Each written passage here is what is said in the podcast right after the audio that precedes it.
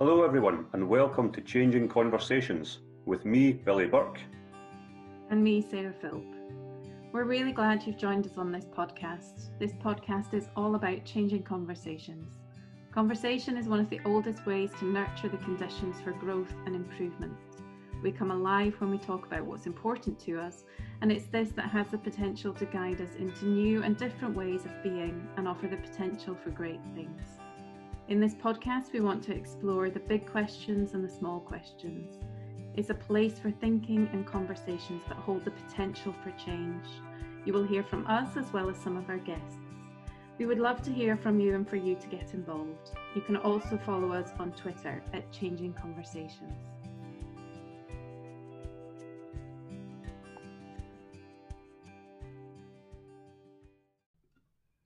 In this episode, I chat with Michael Anderson, who is over in Sydney, and we chat about his work with schools around transformation.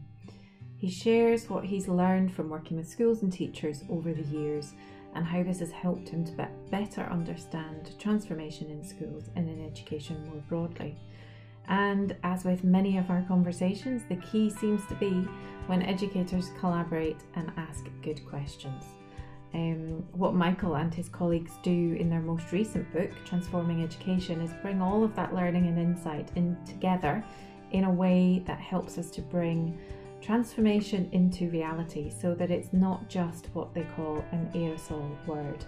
Um, and I suspect after listening to this, many of us will be reflecting on the many aerosol words that we come across.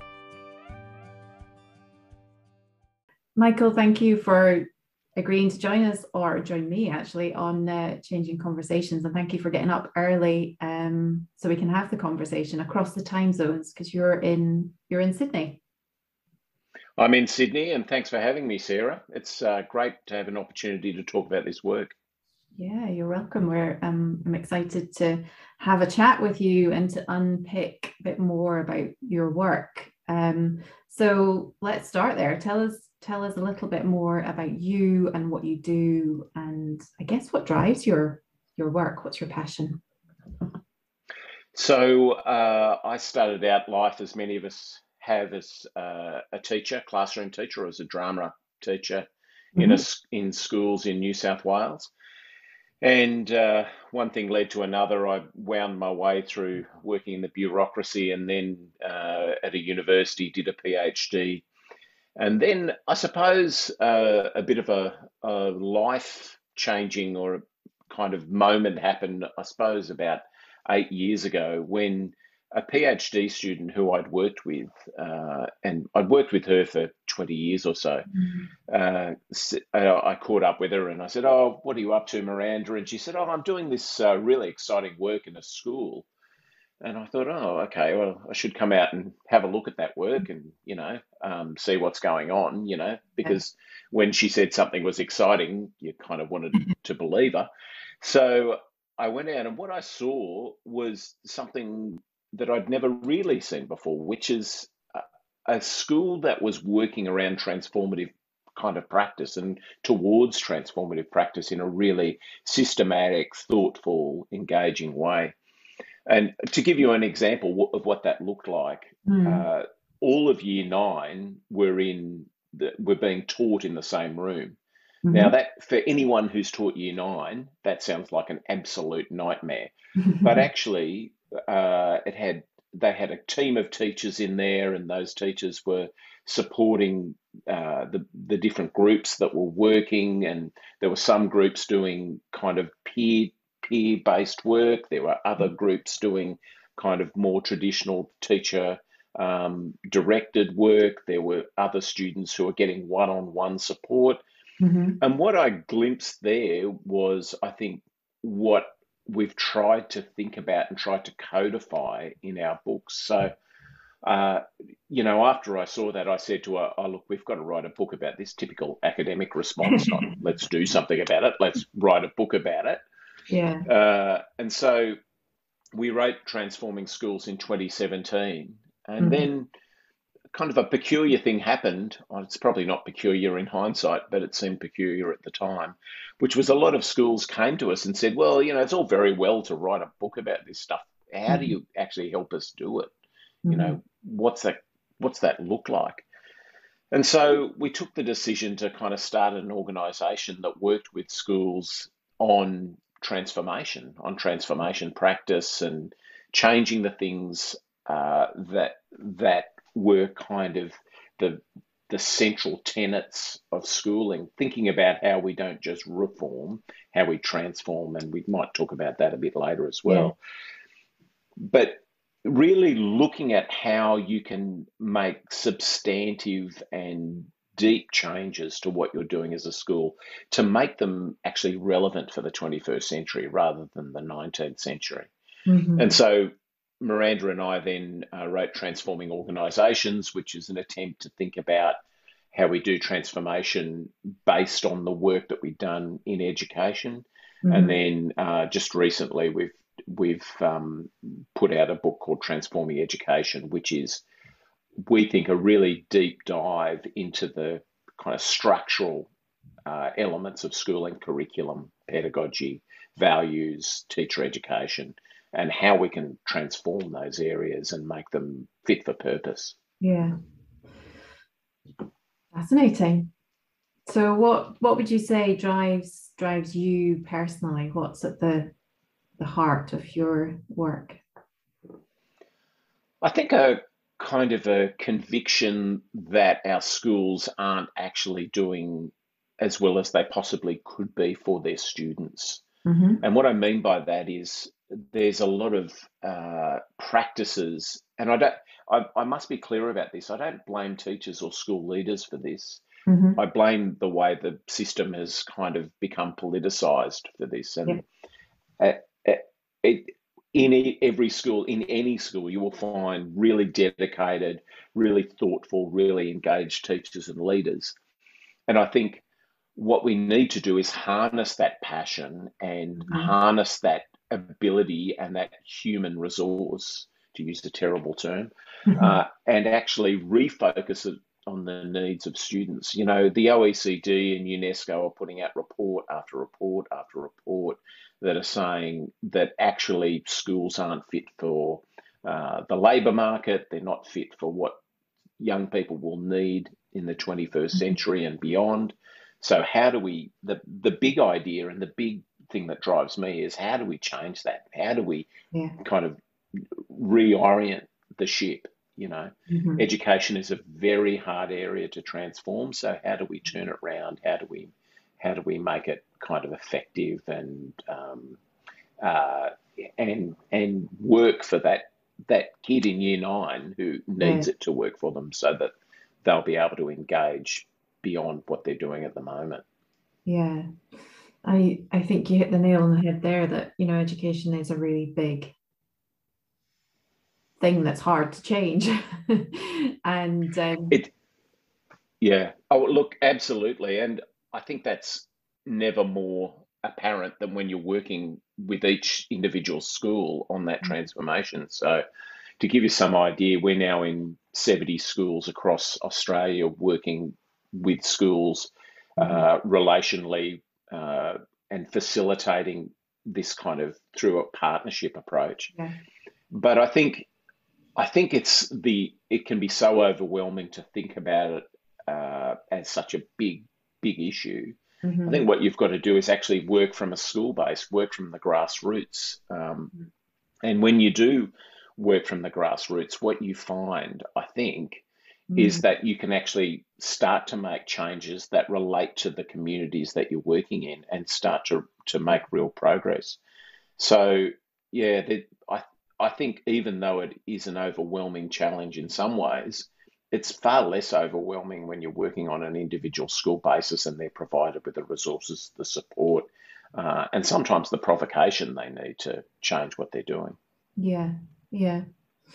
Um, you mentioned your new book um, just a few moments ago, The Transforming Education, and the foreword describes education as an infinite game, which um, I know comes from the work of Simon Sinek, who um, I love all of his books, and I particularly enjoyed the the the infinite game. Um, I think I said finite, I meant infinite there. um, tell us a bit more about that. Tell us a bit more about that idea that education is an infinite game, um, and I guess how that shapes and directs the work that you do with schools and beyond schools. So, Sinek's work actually comes, you're probably aware from James P. Carse, who was a, a kind of a religious scholar, um, and and his work is uh, is is slightly hard to decode. So Sinek's done us a great service by mm-hmm. kind of decoding it a little. Yeah. But the idea of uh, the infinite game, uh, I think, applies beautifully to schools. So the the the the general idea for those who don't know about it is we've got in in the world a series of uh, to use the metaphor finite and infinite games. So finite games we know pretty well, you know, uh, football and uh, cricket and mm-hmm. tennis. Everybody knows the rules. There's a winner or a loser, uh, yeah. unless it's cricket where you can get a draw after five days. But there you go. Um, but but there are rules, and and the idea is to win. You've got to win. Mm-hmm. Um, and then of course there's infinite games, and the, the idea of infinite games uh, is not to achieve a win or a loss. It's just to keep everybody engaged at as high a level as possible mm-hmm. throughout the whole process. And I think what we've seen in the last 10, 15, 20 years internationally is the finite game replacing the infinite game. So we've seen kind of league tables and test scores and kind of winners and losers mm-hmm. all through the education system. Now, the problem is when the finite game overcomes the infinite game, and the infinite game in education is keeping everyone engaged at the highest level all the time, we the the system gets uh, pushed out of shape. Mm-hmm. And so, while I would never argue that assessment should be removed or even testing should be removed, there's a place for both of those. Yeah. They must always serve the infinite game. So they we must always be asking the question how does education keep everyone engaged at the highest possible level for the longest possible time so they might be so that we might be able to use education as a way to lift people out of poverty to support people into work and into relationships and all of the kinds of things that education was always meant to be uh, so I think Sinek's done us a, a real kind of service by by building an understanding of how how we can start to discuss these things. Yeah. And to my mind, education is kind of the perfect uh, perfect way to describe the infinite game because yeah. most of us who went into education weren't after you know supporting kids to win. We were after getting every child, giving every child the opportunity to really excel in everything they did. Mm-hmm. And so that that's really kind of where that where I think that that's it. And that's what drives us in our work so that we can kind of help schools kind of glimpse what's possible once you remove yourself from the shackles of a, a finite only type game. Mm-hmm. And I guess that's just not always that easy um, as you say, it's kind of become a finite game in some ways, or some of the systems and processes have that finite element to it. Um, and I guess yeah. there's a there's a courage or a braveness or a I don't know resilience that you need to be able to kind of break free of that, perhaps. Yeah, I, we would talk about it as vision uh, and I think we talk about it as vision and capability.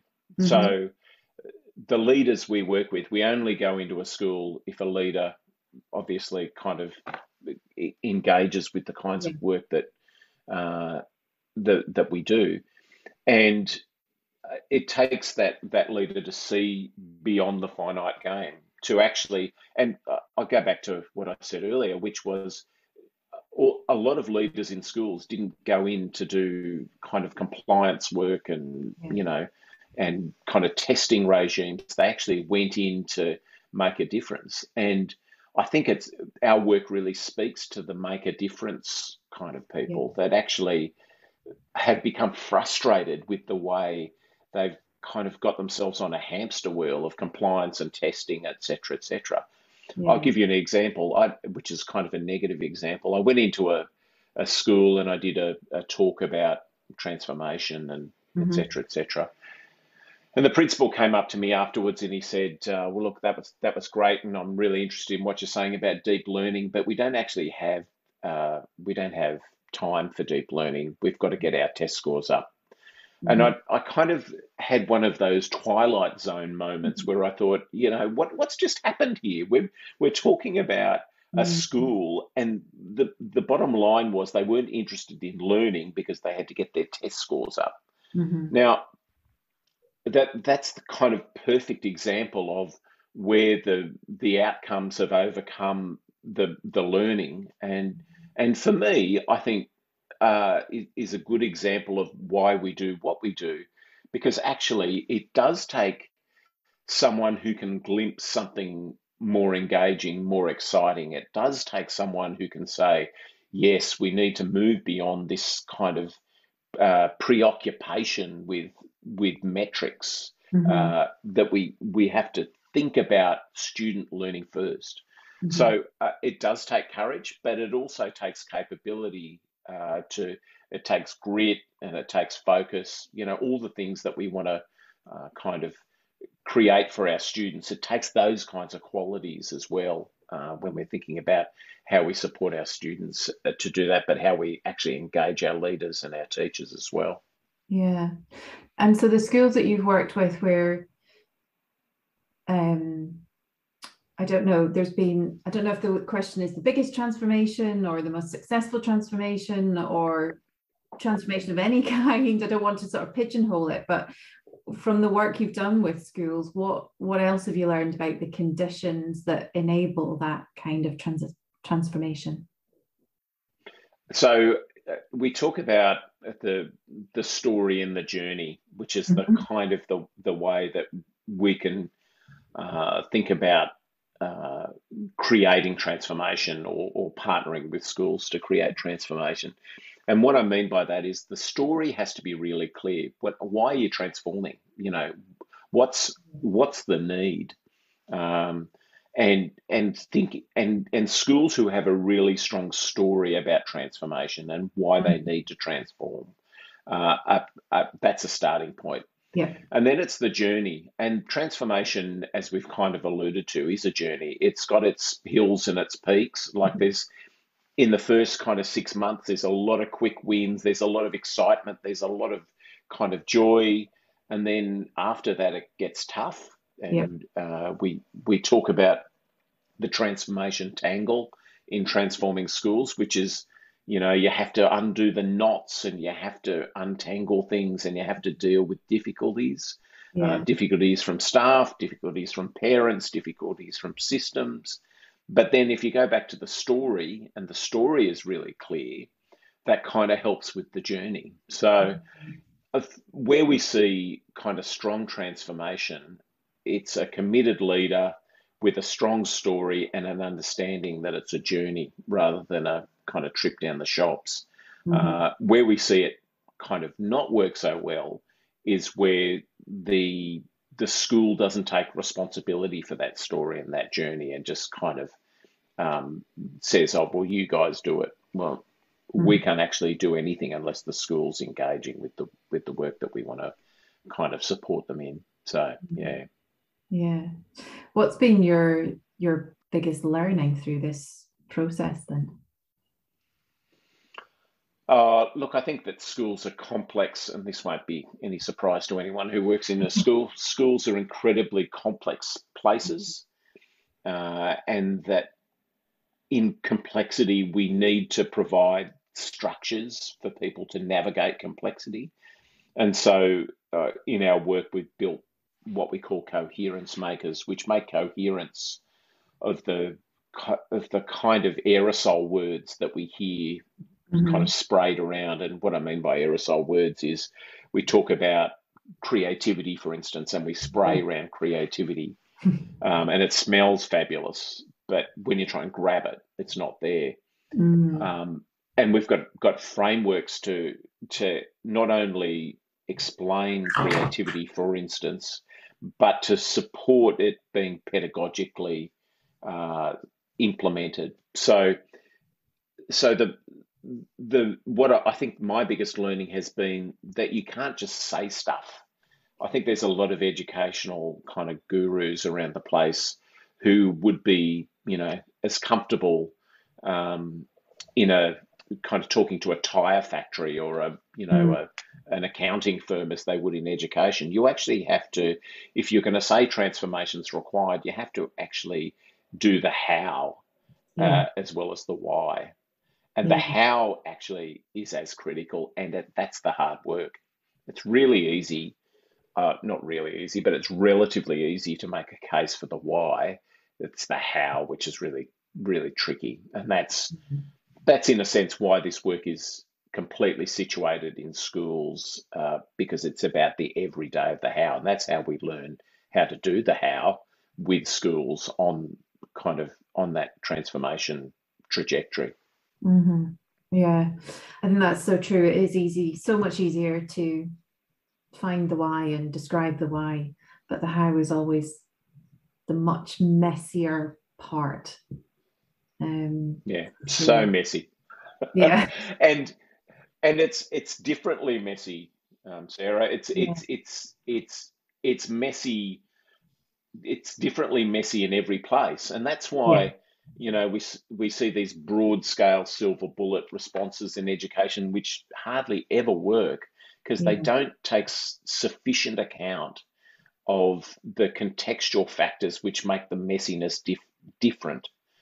Uh, and that's why I think we've our attempts to kind of uh, improve or education, mm-hmm. you know, school improvement movement has really just kind of perfected a steam train in a way because mm-hmm. the the it, which is fine. You know, you might want to do what you're doing better, but if you need whole scale change, and I'd argue that we do, yeah, actually, you, you need to use another paradigm to shift those things, shift those big structural factors, and to to help each school in their messiness. You need kind of a fairly kind of uh, intensive support system around them. Yeah, I love messy. I'm, I'm all for messy. I quite enjoy messy.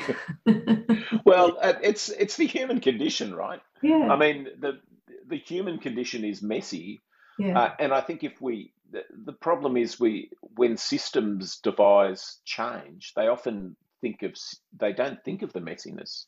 Mm-hmm. They don't think of the variables, um, and the schools are jam packed with variables. Like mm-hmm. that's that's the joy of them often, yeah. actually. Yeah. Uh, and that's the challenge uh, in the work. So, yeah, I, I, I, think the messiness is is the excitement of, of the work, but it's also the challenge. Yeah. Yes. Um, I imagine many of the people listening just now are thinking of all the aerosol words that they, they hear on a regular basis. I think that's a very that's a very good des- description, a very visual and um, almost tactile description of aerosol words. Um, the idea that they can smell great, but actually you can't kind of catch them. Um, yeah. I'm sure we've all. Yeah, and I, I, I mean, you know, I, as I'm saying that, I'm thinking of the aerosol words I've sprayed around as well. You know, there's been a, a but I suppose the work of the books and the work of the transformation in yeah. schools is attempting to capture the yeah. essence of them. And, you know, creativity is a classic one. I know I've mentioned it, but it, it's the problem with aerosol words is that if if you just let them stay in the ether, they they don't actually uh, they can't be active and useful uh, in the ways that we need them to be. Mm-hmm. So we know from a lot of the research that creativity is going to be absolutely crucial for young people mm-hmm. uh, in the in the jobs that they go into, and not only that, in their lives and the way they uh, live a full and thriving life. And yet, um, we don't really have a good handle on what that might mean or how that might be taught. Yeah. And so, it's not only a problem because it's kind of irritating that there's all these words sprayed around it's it's also a problem because if if we can't we are disinheriting our young people of these capacities if we don't teach them effectively mm-hmm. creativity, collaboration, communication, critical reflection. These are the the ways that you can survive and thrive in the world. Mm-hmm. And if if they're not taught in a way where students can understand them and put them into action, then that's a that's a problem for for how we live in community and how we how how our young people kind of have a- access to the infinite games that they need to have access to. Mm. So I, I I think it's it's more than a problem that that it's irritating. It's a problem that it's it's kind of disinherits our young people from what they need to do what they need to do in their lives. Mm-hmm. Absolutely. Um, I guess one of the other kind of aerosol words or the words that that gets thrown around a lot in education is around reform. And um you know mm. it's often described as reform comes in waves. There's always come one coming or one going. Um but i suppose it's the question of does does it does it work? Does it make a difference? Um and there's reform coming in scotland as there probably always will be but it's being talked about a lot at the moment. Um and I guess I'm just interested from your perspective on the work around trans- transformation and how to get that change. What what could we learn as a as a system? Um, yeah, I, I mean, I think I think there's um, reform and tra- transformation are really uh, are those kinds of words, aren't they? They're the kind of aerosol words, and I suppose for me, uh, it's it's doing a few things. It's not relying on uh, the silver bullet solutions that we talked about and we talk about in our latest book uh, quite a lot. Um, it, it's not relying on those, it's actually looking for true reform, which is context aware. Mm-hmm. Uh, I think it's also uh, tra- reform or transformation or whatever has to be relational. So you have to take account of relationships when you're building this. So mm. I think just to bolt on a solution everywhere is really problematic. You know, I, when I'm looking at reform systems all over the world, what I think about and what I look at is how effectively are they taking account of relationships? Have they got relationships that are going to enable this to happen? Mm-hmm. Um, I think it the potentially the most important uh, criteria that I apply when I'm thinking about reforms is does this think about the learner first? So is this looking at each student and what will change for them?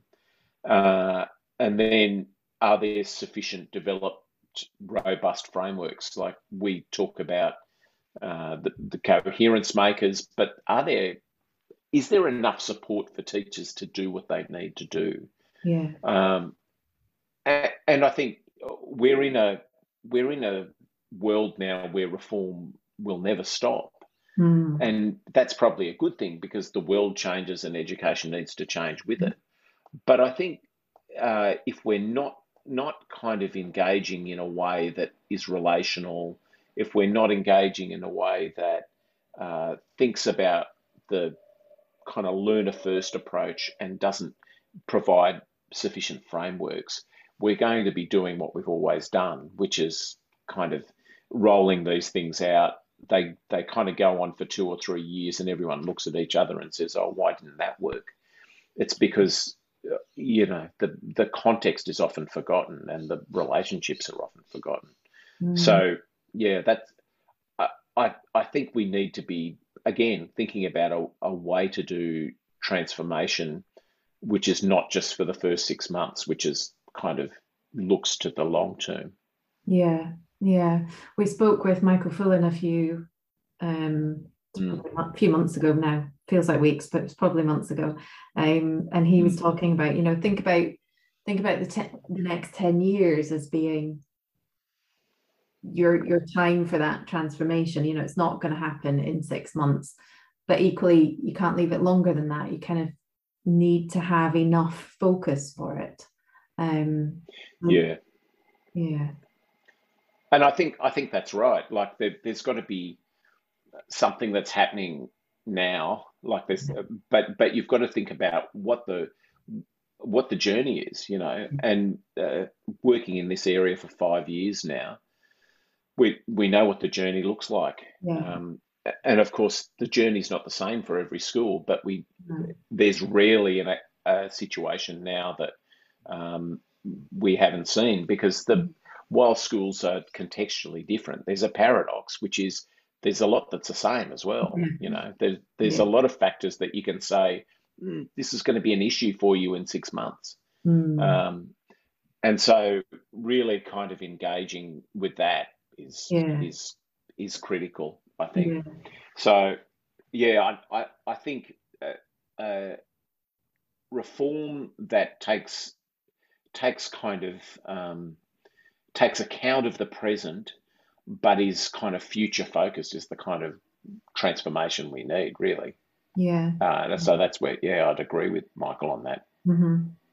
And can you say a bit more about the relational part? Because I think we can often say, well, we've consulted, for example, we've talked to people. Um, but is that really taking account of relationships and taking a relational approach? Well, in the learning disposition world, which is the uh, the way we start to think about learning in a school, we talk about intrapersonal and interpersonal as being uh, so. There's three areas: cognitive, intrapersonal, and interpersonal. Yeah, uh, and it's got got nine kind of capabilities within that disposition wheel, uh, and schools use that as a way to understand what's going on. Mm-hmm. And, I suppose that at kind of a, on a first principle level, you need to take account of all of that, not only when you're teaching kids, but actually when you're working with schools. And so rather than consultation, we're actually working alongside people mm-hmm. to make this work happen. So it's I would say it's it's it's not just going in and saying, "Oh, what do you guys think?" It's going in and saying, "How are we going to do this together?" Because uh, schools actually, uh, this is the issue with consultation, I think. Mm-hmm. Um, it, it, presumes that something will be done to you, not with you. Yeah. Uh, and when you're working with a school in a four C's approach, it's always done with you. It's always collaborative. It's always based on communication and critical mm-hmm. reflection and creativity. And so, in a sense, consultation uh, it, if we said, oh, we'd consulted, that mm. would be kind of a, a, very low level way to engage yeah. with people. It, we'd co-created is what we'd want to we'd want to mm. know and we'd want to do because if context matters, then co-creation matters, then you know collaboration matters. All of those things are going to be crucial in you having a transformation, an, an effective way to transform uh, in mm. your school. So the, the four C's are actually not only what we talk about, but what we attempt to do in every school. Yeah. And collaboration is a, is a probably another one of those words that again we can use quite a lot, but it doesn't just mean putting people in a room and having a conversation. Collaboration is yeah. so much more than that and needs structures and systems and processes and frameworks or things to kind of support it as well. Yeah, and I, I mean, the classic thing that happens in many of the schools we go into is we we sit the executive down, you know, nine or ten people, and we say, oh, "Are you collaborating?" And they say, "Oh, yeah, we collaborate a lot." And we say, "Okay, is it cooperation or is it collaboration?" And they say, "Well, what's the difference?" And we say, "Well, if a policeman or a police officer pulls me over and um, and books me, I can I can cooperate with that police yeah. officer."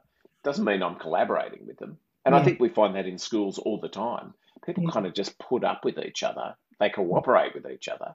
Mm-hmm. But uh, as Vera John Steiner calls it, it's not a shared affair of the mind. Like it's not a this kind of exciting, you know, or Csikszentmihalyi talks about flow, where everyone's in flow and it's amazing. Now, we don't always have that in collaboration, but it is possible. And the schools uh, that we see where people are becoming more excited about doing the job they're doing. We see real, true collaboration going on. Yeah. And we've got a, co- you'll be glad to know, we've got a framework for collaboration to try and help uh, teachers understand and support that in their classroom, but also for schools to support that in their processes as well. Yeah. And that it's all based on kind of respecting people's agency uh, and supporting people's agency. Uh, and and once you start to do that, you find great things start to happen in schools. Yeah, and you get that buzz, that sense of excitement, that and, and energy comes with it. I think, doesn't it? You know, we we are our feelings and our energies are contagious, and when we get the the good kind in, it feeds off one another. Yeah, and we are we never work with whole schools first. We always work with the what we call the willing and the able. Mm-hmm. Um, so, you know, if if you go into a school and you say, right, we're changing everything now, of course people are going to get their backs up and get irritated. But the going back to the co-creation idea, mm-hmm. that respects people's agency, and it, it it taps back into what people have been talking about for many years, which is uh, the idea that if you can reconnect people with their first love in education, which is actually making a difference, helping kids to learn, yeah. uh, and sh- and then providing them with frameworks to do that, that's going to be infectious. That's going to create energy. Yeah. We've had teachers who were going to retire mm. who said, "No, I'm not going to retire now because I'm I'm having the best years of my career because I've just been I've kind of be I've I've just had this awakening to what's mm-hmm. possible yeah. in my classroom. Now, of course, that's not everyone we work with, but we, we're hearing those stories more and more as people kind of engage with this work because it it's it is energizing, it's exciting, it it changes what's possible in schools. Yeah, yeah, and I get that sense of energy coming from you as well when you when you talk about it. Um, even at seven thirty in the morning. There even at seven thirty in the morning. That's quite impressive. One of the things that's come up in um, quite a few of our conversations as, over the time that we've been doing the podcast has been around this idea that COVID, the pandemic, has kind of opened the door to the possibility of something better, that there could be different ways and better ways of doing what we do, and we could make more of a difference than the difference we have been making. But at the same time, now there's a kind of it's been a long time. there's a strong wind blowing against that door. People are are tired. Things are still not straightforward and easy in in schools, and there's that pull back to what was familiar and and comfortable in the sense that it was familiar. Um, how do we make the most of this door being ajar and still open? How do we keep it open? Yeah, I, I, mean, I've, I've been looking at a little bit of the research and the commentary around the great resignation, you know, that idea yeah. that there are people leaving their jobs. And I think it's probably overhyped in many instances. Mm. But um, I, I think for me, that's kind of analogous to what's going on in schools because people are leaving things they're not finding satisfying to go and do satisfying things. Yeah. And I suppose uh, COVID has given us a moment to reflect on why we're doing what we're doing. Yeah. You know, why why are we doing the things we do in schools? And I'm hoping, and I think we're seeing evidence of this in schools in New South Wales and in Australia generally. I I'm hoping that what we actually find uh, is that people go, yeah, there's a whole lot of stuff we're doing that isn't actually uh, creating deep learning for our students. Yeah. It's not student centered. Uh, and people are kind of waking up to there could be something different and there mm. could be something better. And, you know, so that's happening in the great resignation, allegedly, uh, for individual people, but I think it's happening also an organisational level that people are uh, are reflecting on what they're doing and thinking about how they might do it differently. Yeah. And it, it, it takes us back to the infinite game. You know the, that how are we going to make an infinite game from this huge disruption that's occurred uh, and kind of disjointed the world? How could we actually do education in a way which makes students' lives better and teachers' lives better and leaders' lives better. Mm-hmm. And and I think that's what COVID may have gifted us, apart from all the misery, the pain, and the destruction that it's it's wrought. It mm-hmm. may have given us the opportunity to rethink what we're doing. And if it has done that, well, at least that's one silver lining from an otherwise terrible storm. Mm-hmm.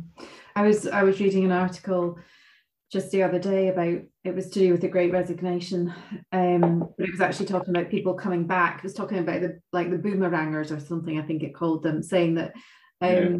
there was there was a lot of people who who left but are now making their way back into employment and into organizations and the thing that's pulling them back and the, the thing that's reconnecting them with organizations that they perhaps left is is where there was a that human connection and that human response and that relational response to them to them leaving and what they wanted.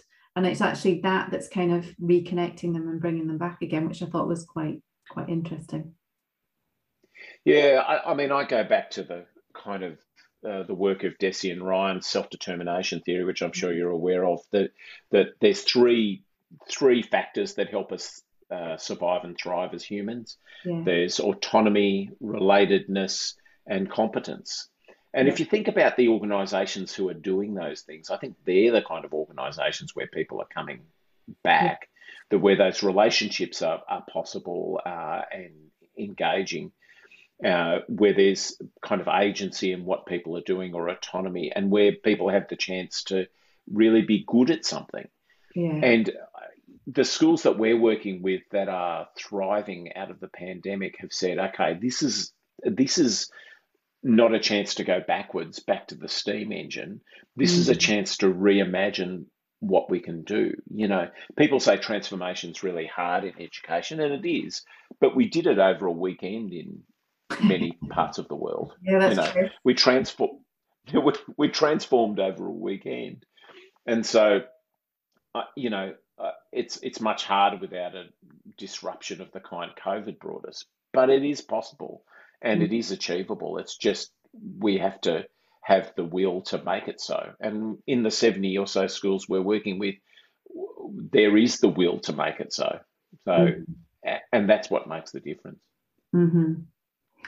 Um, before we before we finish up, I need to ask you about autonomy and agency because it's something again gets talked a lot about in in Scotland and there's a um trying to pick my words carefully now um but I, I guess a push towards or a desire towards an empowered system. So we talk a lot about teacher agency and we talk a lot about empowerment um, and I wonder if we talk a lot about it, and I wonder how much of it we're actually achieving. So you've mentioned agency and empowerment, um, agency and autonomy rather a few times. Can you say a bit more about how that fits in the work that you do and how that's enabled? Yeah, I think there's a huge misconception about what agency is actually, and um, it, it's that agency means I can do whatever I want, and the the problem with that is that doesn't respect your agency if I just go ahead and do whatever I want. So mm-hmm. the the term that that that's used is co-agency. Uh, mm-hmm. Now my my argument is actually agency should be co-agency. So so and what what I mean by that is I I need to be able to express my agency and have a, a decision making space that also respects yours and enables your agency. So so when we're thinking about uh, how we assess young people uh, in in this work and how we support their learning, we're we're thinking about agencies. So, are they able to take agency and understand that they have choices and use those choices if mm-hmm. the environment allows that? But to what extent are they providing space for other students to create agency mm-hmm. uh, in their own lives, and how are they enabling that? So, on one level, that's important for student learning, but on a whole other level, it's going to be critical for uh, students to, uh, for schools to do the same thing. So, mm-hmm. I mean, we look at schools and we say, so to what extent do teachers have choices about what they're doing? To what mm-hmm. extent do they have the ability to create choices for others in the school community? Uh, and the same is true of leaders. And often when we dig really deep into that, they say, oh, well, the system's stopping us. And actually, the system uh, isn't as often pernicious as people think. It's just mm-hmm. people have become institutionalized. Mm. And when they understand that they can remove those barriers and take agency and enable agency, uh, it can be a really powerful thing for school transformation because people open up to the possibilities that they kind of thought weren't possible. So mm. yeah, I, I, I think it's key actually to making a difference in this in this work. Uh, mm. And uh, and again, it's a bit of an aerosol word, but when mm. you can actually support it with a a framework and an understanding of it, uh, then I think you can really see change in schools. Yeah, yeah, and um, and if you had a magic wand and could wave that magic wand and change something or do something, what would it what would it be in education? Uh, yeah, it's a great question. I suppose uh, I would wave a wand which gave schools more autonomy mm. and more decision making space and put educators back in decision making spaces rather than politicians. Mm. I think we get terrible policy when non expert leaders mm-hmm. make make choices that aren't engaging with educators. And so mm. I, I would give educators back the the decision decision making yeah. uh, opportunities in education. Mm-hmm. That's what I do with my wand. And then mm-hmm. uh, I think what you'd see uh, is more infinite game work going on because educators, as you know, they don't they don't go in into it for an easy life. They go into it for a meaningful life. Mm-hmm. Uh, and I think we'd we'd see a lot more meaning in our schools if we gave educators the opportunity to make the decisions around their students and around themselves. Yeah, yeah. Oh, could talk talk all night, all morning for you. Um, thank you for um, well, just for sharing transformation in a way that makes it a lot more tangible, I think, and gives people hooks and things that they can use to unpick what transformation could be and how we could would we could create it um, either within our schools or within our within our system It's been really insightful. Mm. Pleasure.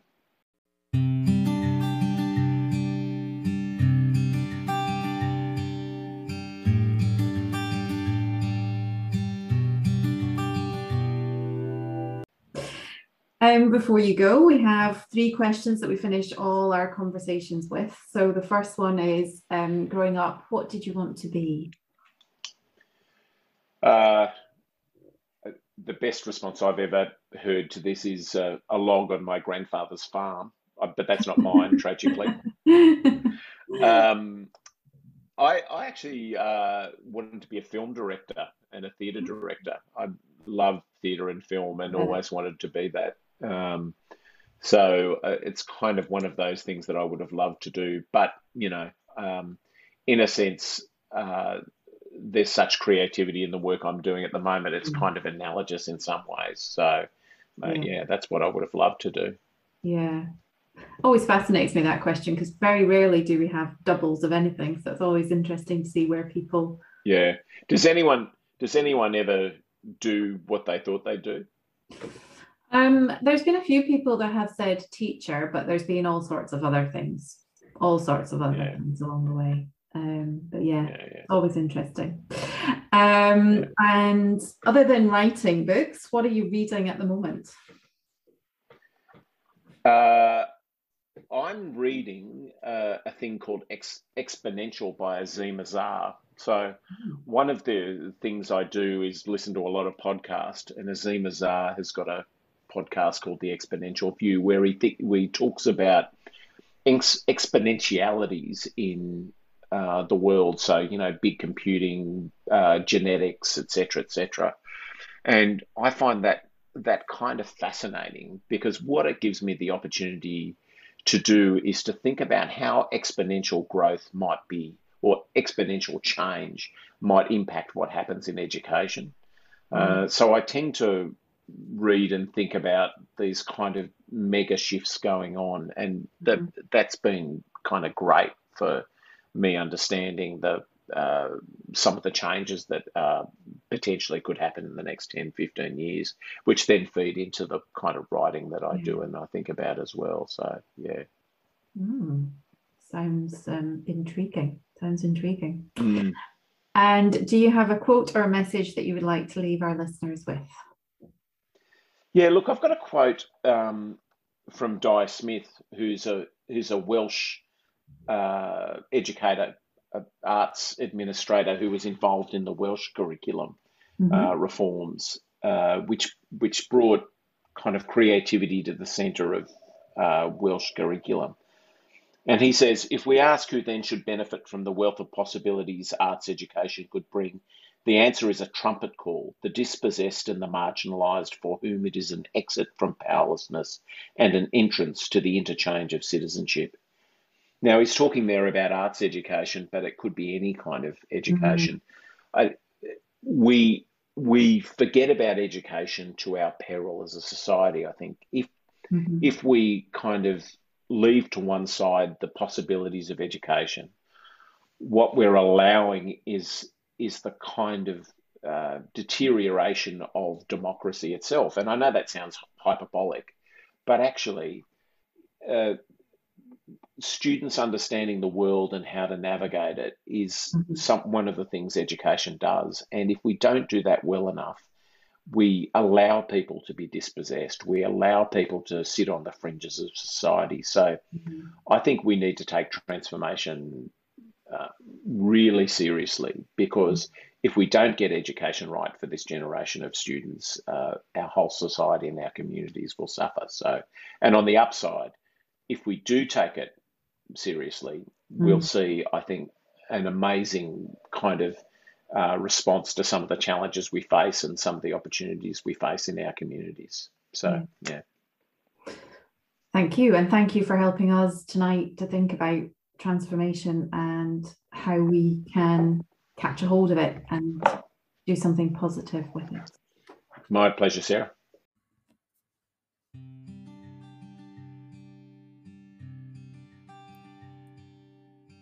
Thank you for listening, folks. We really value you taking the time and space to join us, and we hope that you take something positive from it.